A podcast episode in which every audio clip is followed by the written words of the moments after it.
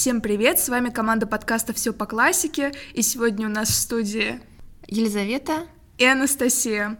И это второй эпизод серии выпусков о литературных мистификациях. Сегодня мы собираемся обсудить уже нечто более древнее, чем в предыдущем выпуске, гораздо более, и это гомеровский вопрос. Да, но при этом пылью он не засыпан. Все его обсуждают и обсуждают, и никак к единому выводу прийти не могут.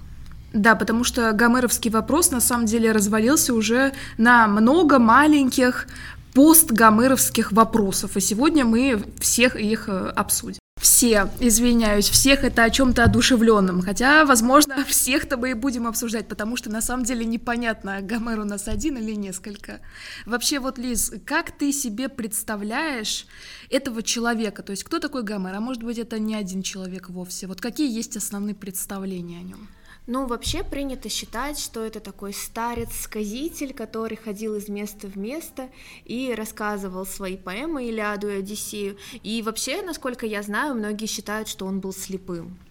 Да, ну то есть это действительно два каких-то основных пунктика, вот что он старый, слепой, еще добавляют мудрый.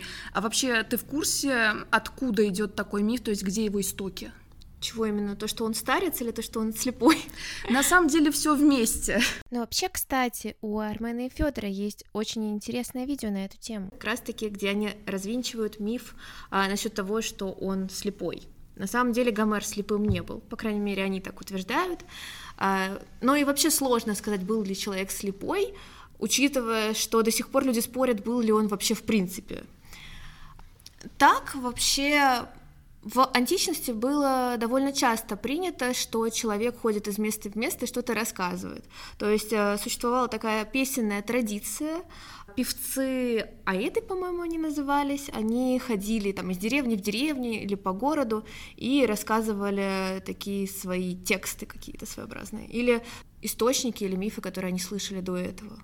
Ну, вообще, да, раньше были аэды и рапсоды, они чем различаются? Аэды, по-моему, придумывают что-то от себя, а рапсоды уже пересказывают и компилируют какие-то услышанные ранее тексты.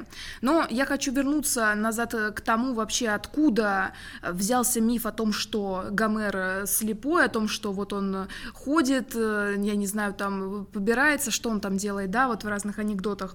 Вообще, у него в «Одиссее» есть такой герой Димадок, вот, он тоже певец-сказитель, он слепой и старый. И вот, э, по-моему, это даже наш Борис Орехов рассказывал, наш преподаватель, да, о том, что вот, э, возможно, истоки мифа именно в этом, Соответственно, а то, что он слепой, ну, слепота с античности уже воспринималась как символ прозрения и мудрости. То есть вот э, можно какого-нибудь царя Эдипа вспомнить, что когда он потерял глаза, он обрел условно какое-то новое знание. Вот то же самое, если он мудрый, значит он, наверное, слепой, да. Кстати, а ты вот сказала, что Армен и Федор развенчивают вот миф о том, что он был слепым. Ты помнишь, какой там был аргумент? Потому что у меня один есть тот факт, что довольно неинтересно слушать истории про обычного героя, какого-то старца, рассказчика, по-моему, они говорили, и что э, люди придумали такую историю, что на самом деле э, Гомер был слепым. Mm. Ну, на самом деле, да, интересная версия, а я еще вот какую слышала, что у него вот и в Илиаде, и в Одиссее очень много цветовых компонентов, а человек э, незрячий не смог бы так это все описывать. Да, про это они тоже говорят. Угу. И вообще есть книга Льва Лосева, по-моему, которая тоже про Гомера. Она, по-моему, страница 400, и он там тоже довольно много рассуждает и над тем, был ли Гомер слепым, и вообще просто над темой гомеровского вопроса. Угу. Ну, хотя мне приходилось взаимодействовать с незрячим, и он очень даже мог э, ну, описать, каковы различия между цветами, получалось, в принципе, удачно. Но мне кажется, для этого нужна какая-то специальная методика. Так что я бы согласилась, что, наверное, он был не слепым. Вот, э, соответственно, мы сейчас э, к чему хотим двинуться, то есть э, как вопрос вообще исследования Гомера развивался, или еще, может быть, ты знаешь какие-то мифы о нем, или что нам известно? Мне кажется, нам вообще стоит начать с того, как бытовали эти тексты, откуда они появились и как они пришли к нам. Ой, ну на самом деле это очень сложный вопрос, потому что мы же даже не знаем, То есть э, откуда вот эти мифологические сами основы для истории они взялись? То есть они, скорее всего, из ну, то есть это точно из дописьменной какой-то эпохи, и это компиляция, скорее всего, множества различных песен. То есть э, вот где-то существовали какие-то мифы в устном виде, условно, вот как бытует фольклор, да, мы знаем, в чем его отличие от литературы. Там нет какого-то конкретного автора, есть какие-то общие там представления народа, и дальше это может сложиться в какую-то картину, там условно э, один поет там какую-нибудь песню, другой, и все это наслаивается и так далее. Соответственно, вот э, какие-то античные мифы, видимо, были, и дальше Гомер, возможно, как-то это все структурировал. То есть есть вот такая вот версия. Но откуда эти мифы, как я понимаю, мы мы не знаем. Ну, ты прямо теорию аналитиков заранее рассказала. Мы еще даже до нее не дошли. Тема сложная, я не очень знаю, как вот здесь э, все это структурировать, да, но ты вот уже, конечно, затронула аналитиков. Ну, нам их пока рано. Нужно начать с того, что изначально тексты Илиады и Одиссеи были написаны примерно в восьмом веке до нашей эры. И большинством ученых считалось, э, что они были написаны в период до письменности. И поэтому где-то примерно два века они свободно существовали в устной форме до шестого века нашей mm-hmm. эры, пока Писестрат, это диктатор такой, если вдруг кто-то не знал, а, не потребовал записать их в письменной форме. Вообще там тоже с этим очень сложно, кто что записал, жил Гомер в дописьменную эпоху или нет. В общем, сейчас, как я понимаю, современные исследователи многие считают, что Гомер жил на рубеже этих эпох, то есть есть такая версия. Скорее всего, уже были грамотные люди, то есть зачатки какие-то этого, но Гомер сам был неграмотным, потому что иначе у него было бы такое стремление записать свой текст, и там не было бы каких-то неровностей, шероховатостей, то есть, возможно, Гомер надиктовывал, кто-то записывал, но, как ты правильно сказала, вот есть эта проблема бытования текста устного, что, возможно, он был записан не сразу, поэтому возникают всяческие разночтения. Да, ну и вообще, почему появляется гомеровский вопрос? Во-первых, э, сложная композиция самого текста, как Настя уже, по-моему, говорила, э, множество разночтений, как в тексте Илиады, так и в тексте Одиссеи. Мы можем видеть какие-то фактические несостыковки в героях, действиях, каких-то определенных э, моментах. А также можем увидеть такое довольно сильное стилистическое расхождение в разных песнях, по-разному они излагаются. Да, но это вот, кстати, хорошо бы проговорить вот гомеровский вопрос, то что сначала мы сказали, что вот есть мнение там о старце, то есть вот э, первый пунктик это был Гомер один или там несколько сочинителей, или это вообще какой-то, да, действительно коллектив сочинял. Дальше, вот э, что Лиза правильно сказала, а, дальше, почему вообще эти берутся разночтения, то есть где правильная версия Илиады, где правильная версия Одиссеи. Дальше написал эти два текста один человек или нет. И, ну, есть всякие более мелкие вопросы, пока к ним не будем обращаться. Ну, вот. Кстати, я вот добавлю, а, можно еще сказать, был а, ли текст Гомера авторским все-таки, или это народное творчество и влияние народного фольклора, мифов и так далее. Это тоже один из основных пунктов гомеровского вопроса. Угу. Да, правильно. В общем-то, мы на чем остановились до этого? Ты рассказывала о... Мы говорили про бытование текстов и вообще откуда появился гомеровский вопрос, что с ним произошло. И мне кажется, нам нужно обратиться теперь к эпохе эллинизма, когда впервые этот вопрос был поднят вообще в принципе. Так, там происходит что у нас? Я что-то подзабыла. Так. А, в эпоху ленизма александрийские филологи как раз-таки задались всеми этими вопросами, они первые ощутили свою дистанцию с текстом и начали его использовать. То есть, в принципе, филология в эпоху эллинизма зародилась, когда они начали комментировать текст, э, писали своеобразные глоссы. А, я поняла, да, то есть э, точно, там вот миф же, этот Агамери, он э, начал набирать популярность как раз-таки в Александрии, и именно александрийские филологи считали, что это тот самый слепой старец.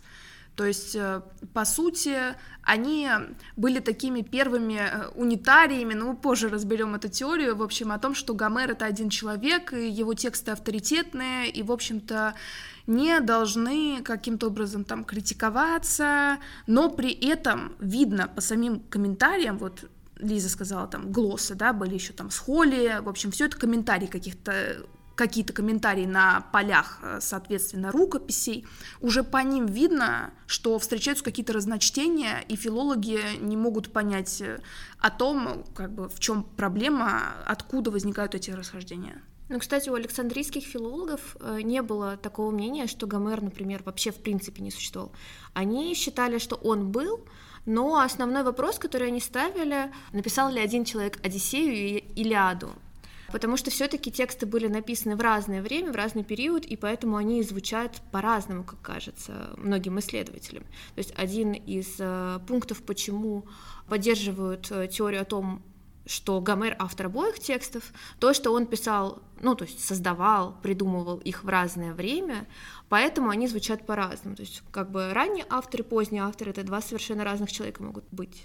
Да, на самом деле я тоже вот слышала много аргументов, почему эти тексты написаны не в одну эпоху, и что интересно, один из них связан с гендерными исследованиями, а, и почему говорят, что Одиссея, например, более поздний текст, а, вероятно, потому что в Илиаде женский голос, он практически ничего не значит.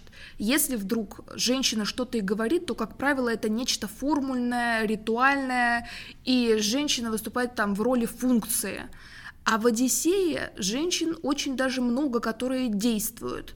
А, то есть, э, например, Афину можно вспомнить, которая постоянно помогает там Телемаху. Или же Пенелопа, хоть она и сидит там у себя на острове, но она какое-то сопротивление оказывает явное женихам. И вообще там развита вот эта тема верности, семейственности, что Одиссей возвращается там без каких-либо рабынь, пытается сбежать от э, богинь, которые его там э, совращают, да, он хочет вернуться именно к семье, и что интересно, называет себя отцом Телемаха, а не сыном кого-то, то есть иерархия выстраивается совсем по-другому, и в Илиаде мы такого не видим. Ну, кстати, мы с тобой немного забыли сказать про то, что на самом деле делали Александрийские филологи. Как я уже сказала, они были уверены, что Гомер существовал, и был такой автор, сказитель, который ходил и рассказывал. Но из-за того, что тексты бытовали устно, на них наложилось множество пересказов, то есть технически это как с поговорками современными есть разные вариации одной и той же поговорки или, например, одной и той же игры, как, например, камень, ножницы, бумага. У каждого народа, либо у некоторых даже регионов, то есть это как разное диалектное название одной и той же игры, например. Вот примерно то же самое происходило с текстами Гомера. И э, Александрийские филологи как раз-таки хотели найти вот эту единую структуру, текста Гомера и убрать все лишнее, что на нее наложилось впоследствии за вот эти два века ее устного бытования. Да, но тут э, нужно еще раз обратиться, наверное, к понятию формулы, потому что когда текст пересказывается, он должен храниться каким-то образом в голове, соответственно, есть вот, как Лиза сказала, какие-то устойчивые выражения, но они могут меняться. Там самое простецкое какое-нибудь «жили-были», но это для сказок характерно, понятно, здесь не для эпоса.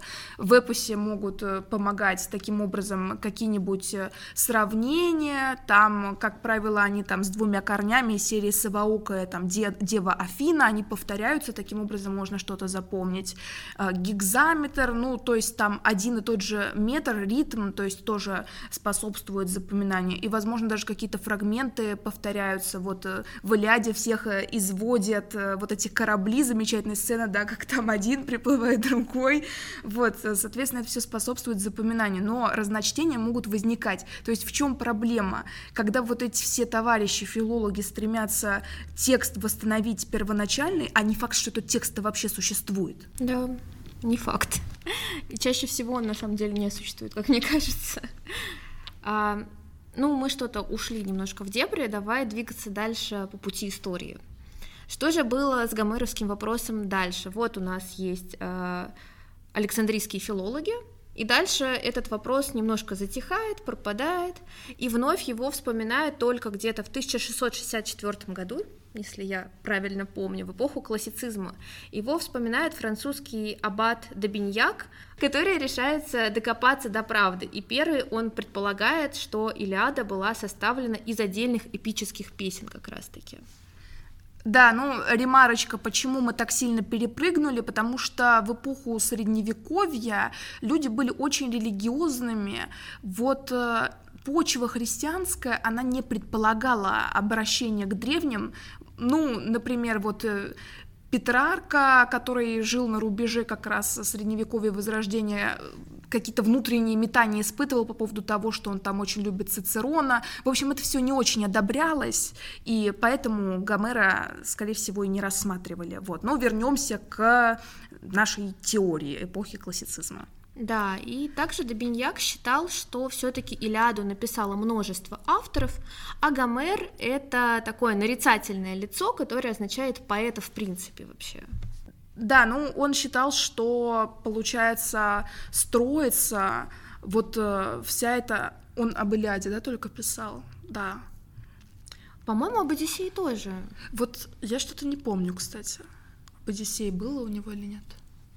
Ну, будем считать, что было. Ну ладно, сам факт, да, что он поставил этот э, гомеровский вопрос, но почему-то он не стал столь известным, как э, следующий человек, который это сделал, это Август Вольф, который, кстати, не сослался в своей работе на Беньяка, за что его очень сильно критиковали.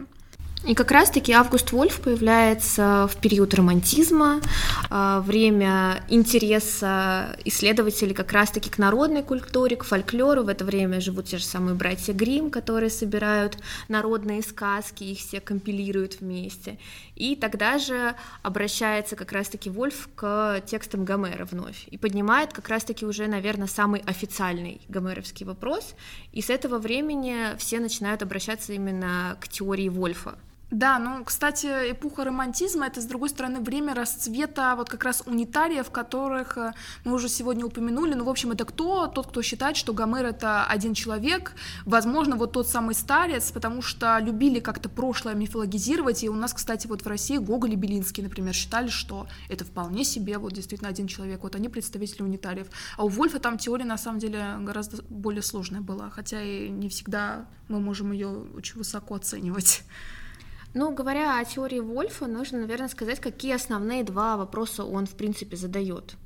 Да, ну, то есть, э, во-первых, ему очень интересно, а вообще Илиада и Одиссея — это авторские тексты или же это народный эпос? То есть мы вот озвучивали уже ранее эту часть гомеровского вопроса, так вот она началась именно с Вольфа, да, и, кстати говоря, именно он положил начало этими вопросами античной филологии в принципе. То есть это сейчас мы можем там заниматься какой-нибудь цифровой гуманитаристикой, а раньше вот э, все было сосредоточено именно на античности.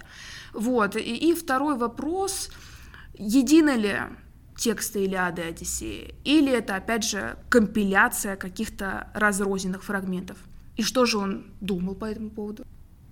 А, Вольф считал, что Гомер существовал в принципе как человек, это общедоступный факт, и часть его текста принадлежит именно ему. Но по факту Илиада и Одиссея являются сводом различных киклических песен, сложенных в разное время многочисленными народными певцами, среди которых наибольшей известностью как раз-таки пользовался Гомер, поэтому его имени приписывают авторство текста.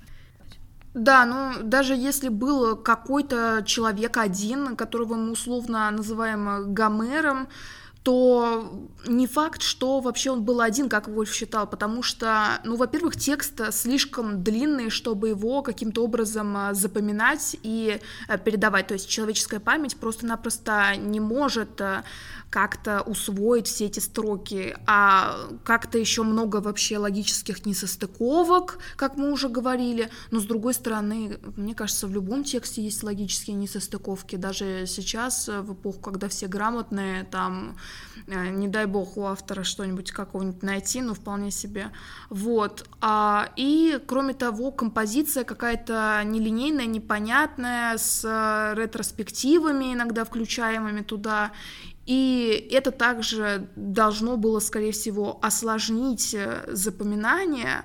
Э, соответственно, для какого-то такого фольклорного мышления логичнее ведь все выстраивать по хронологии. Поэтому, как считал Вольф, наверное, это не один человек. А, также, как мы знаем, а, Илиада и Одиссей написаны на гомеровском диалекте. То есть что такое гомеровский диалект? Это сочетание сразу нескольких греческих диалектов, и было бы странно, если бы один человек говорил на нескольких разных диалектах. Да, такое примечание. Древняя Греция была же разрозненным государством, по сути, и поэтому диалекты тоже были разные. Соответственно, то, что мы видим у Гомера, оно не использовалось именно в речи. То есть это искусственно какой-то сконструированный язык, что тоже вводит в ступор исследователей. Да, поэтому мы можем сказать, что Вольф не отрицает единство и целостности поэмы, но считает, что это единство лежит уже в самом материале, то есть в мифе как таковом. И не требует поэтому предположения о едином авторе-поэте, потому что эту информацию они изначально знали разные люди и компилировали ее по-своему. Тем не менее, Вольф допускает, что большинство отдельных песен, вошедших в поэмы, принадлежит именно одному певцу, которого он и называет Гомером. То есть, как мне кажется, с Вольфом мы довольно все ясно прояснили и можем двигаться дальше по нашей хронологической прямой. Да, и совсем э, скоро после да, мы все прояснили, думаю, все понятно с пролегоменами Гомеру Вольфа, но совсем, в общем, скоро появляется новая теория, и ее выдвигает уже Шлегель, Шлегель какой э, из, соответственно, Фридрих. И он э, ориентируется, конечно, на Вольфа, но у него уже другое мнение о том, что единого Гомера какого-то не существовало, а по сути важен здесь именно народ. Но это, конечно, еще связано в принципе с ситуацией в Германии того времени, потому что, как мы помним, опять же, нет э, единой нации, ну там она только формируется все еще, поиск корней и так далее, и каким-то образом все это должно быть связано именно с каким-то общим народным духом, соответственно, отсюда вот эта вот э, теория история о том, что творящий народ э, смог создать что-то великое. Угу. А, ну и вообще после появления труда Вольфа и потом реакции на него Шлегеля, в принципе, большинство исследователей, можно сказать так, раскололись на два лагеря основных. То есть, как уже говорили мы с Настей, это аналитики и унитарии. Давай поподробнее немножко расскажем, кто такие точно аналитики, кто к ним относился, и какие теории они выдвигали, и кто был унитариями. Да, ну, мы уже немножко про унитариев поговорили, про это, поэтому я предлагаю еще раз про них сначала сказать, вот, потому что с этим легче. Вот, да, они считали, что Гомер — это один человек, соответственно, они отстаивали ту точку зрения, что какие бы проблемы разночтения в текстах не находились, все равно присутствует смысловое единство — Соответственно, если какие-то ретроспективы присутствуют, то это нужно а, для того, чтобы там обозначить какой-нибудь масштаб проблемы, показать там, что Троянская война долго длится и так далее. То есть они как бы отстаивали каждый вот этот а, лишний эпизод. А, соответственно, Гегель один из самых известных э, унитариев, ну потом, как я уже сказала, вслед за ним и в России как бы стали все ему вторить. Ну, кстати, насколько я знаю, что большинством унитариев были как раз-таки именно писатели, что мы можем объяснить такой своеобразной писательской солидарностью, я могу так, наверное, выразиться. А, то есть а, исследователи считали, что Гомер был единым автором, так как верили в художественное достоинство гомеровского эпоса, то есть его величие, можно так сказать. О, да, в величие определенно верили. Конечно, могу наврать, но, по-моему, опять же, тот же Белинский говорил, что вот есть великий Гомер, и это кто-то, да, единый, соответственно, если кто-то ниже Гомера, то это уже писатель совсем другой величины или поэт, и для него вот Гёте и, значит, Гомер были идеалами, соответственно, вот тут какие-то опять пошли переклички с тем, кто каким-то образом выражает национальную идею через вот индивидуального себя любимого. Ну, кстати, Гёте тоже верил, что Гомер был автором Илиады Одиссеи. Ну, наверное, поскольку он достаточно высоко оценивал свое мастерство, он считал, что кто-то может так же, а то и круче. Да, в России также эту теорию поддерживали Гоголь и Гнедич. Ну да. Вот, э, соответственно, перейдем, наверное, теперь к аналитикам. О них мы как-то очень только если вскользь что-то сказали, но вообще ничего не пояснили. Соответственно, это напротив, как вы, наверное, можете понять, те, кто думают, что гомеровский эпос это не что-то единое, различные певцы сочинили какие-то фрагменты, и потом это все срослось в один большой корпус текстов. Соответственно, внутри этих аналитиков там тоже происходит э, некоторая интеллектуальная борьба. Да, существовало две основные теории. То есть первая — это песенная теория, и вторая — теория первоначального ядра. Начну, наверное, с первой. Песенную теорию сформировал Карл Лахман, и он утверждал, что Одиссея состояла из 18 киклических поэм. А поскольку каждый грек знал сюжет этого мифа, песня могла начинаться с любого момента, поэтому она так легко слагалась. Поясни, пожалуйста, Лиза, для слушателей, что такое киклические поэмы. Да, киклические поэмы — это не сохранившиеся до нашего времени древнегреческие эпические поэмы, которые слагались устно также, но на письменных источниках они, к сожалению, не сохранились. Ну да, и там еще было интересно, что они все меньше понятно, чем вот эти Илиады, Одиссеи, которые мы сейчас э, знаем, читаем и так далее. И они могли быть соотнесены с каким-то конкретным мифом, эпизодом, соответственно, вот да, теория, что из них все составлено. А есть еще теория первоначального ядра Готфрида Германа. Соответственно, он говорил, что была какая-то небольшая поэма, какой-то фрагмент, и там уже были проговорены все основные моменты э, сюжета. Но потом она начала расширяться, и обрастать всякими другими поэмами, уже не поэмами условного Гомера, и, соответственно, вот мы получили такой большой ком, условно говоря, который с течением времени становился все больше и больше. То есть у нас есть какой-то определенный единый сюжет, который был рассказан Гомером, определенный короткий текст, может быть, единый вот это как одна киклическая поэма, и к ней нарастали от автора к автору новые ветви, кусочки, и за счет этого получился огромный текст. Правильно я понимаю? Ну да, получается так. И как ты думаешь вообще, возможно ли это? То есть что вот такой ком накапливался, условно, какие-то тут видишь проблемы в этой теории или, может быть, преимущества? Ну, вообще, в гомеровском вопросе много всего непроясненного. То есть мы говорили о том, что, например, э, не было письменности, когда писал Гомер, но технически она уже существовала, и доказано, что э, существовали законы, которые были письменно изложены. Но так как э, в то время все высокое, возвышенное и великое должно было слагаться в устной форме, закон не настолько важен, как, например, поэма Гомера, поэтому как раз-таки они не были записаны. Но в этой теории я даже не знаю, насколько мы можем сказать, какой именно фрагмент принадлежал самому Гомеру. То есть если мы говорим, что у нас есть ядро определенно, а что здесь Гомер в этом ядре? Так ответа на этот вопрос до сих пор нет. Ну вот, как минимум. Мы только новые вопросы на самом да. деле ставим, а ответить-то мы на них не можем а что чужое, а что гомеровское, а был ли Гомер. Угу. Сегодня мы будем задавать вам много вопросов и не давать на них, к сожалению, ответов, потому что их так и нет. Угу. Теория познания какая-то прямо пошла. Вот, э, теперь можно, наверное, перейти к каким-то еще более поздним теориям.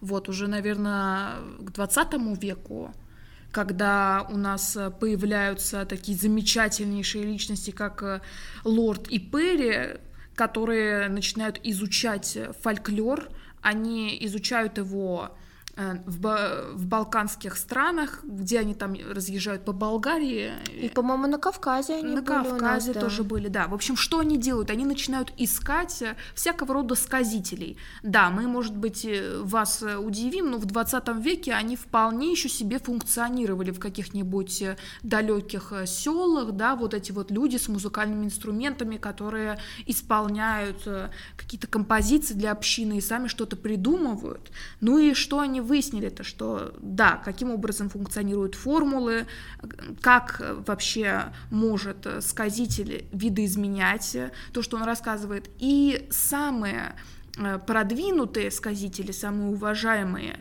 и обладающие хорошей памятью, могли воспроизвести тексты, которые по объему э, соотносились с гомеровским эпосом. Соответственно, по крайней мере, был сделан такой вывод, что тексты такого формата, такой длины можно э, удержать в голове, но при этом они постоянно меняются.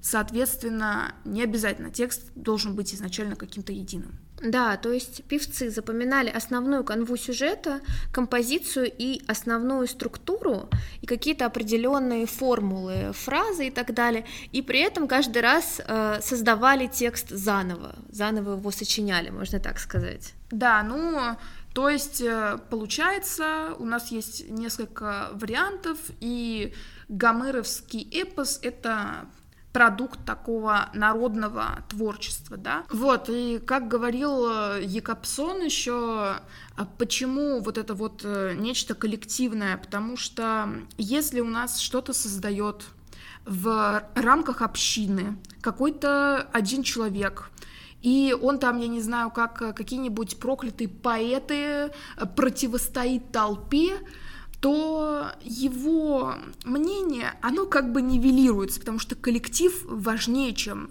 индивид. Соответственно, для того, чтобы его вот это сказание, оно завирусилось как бы сейчас, да, это переформулировали, нужно, чтобы общество одобрило это.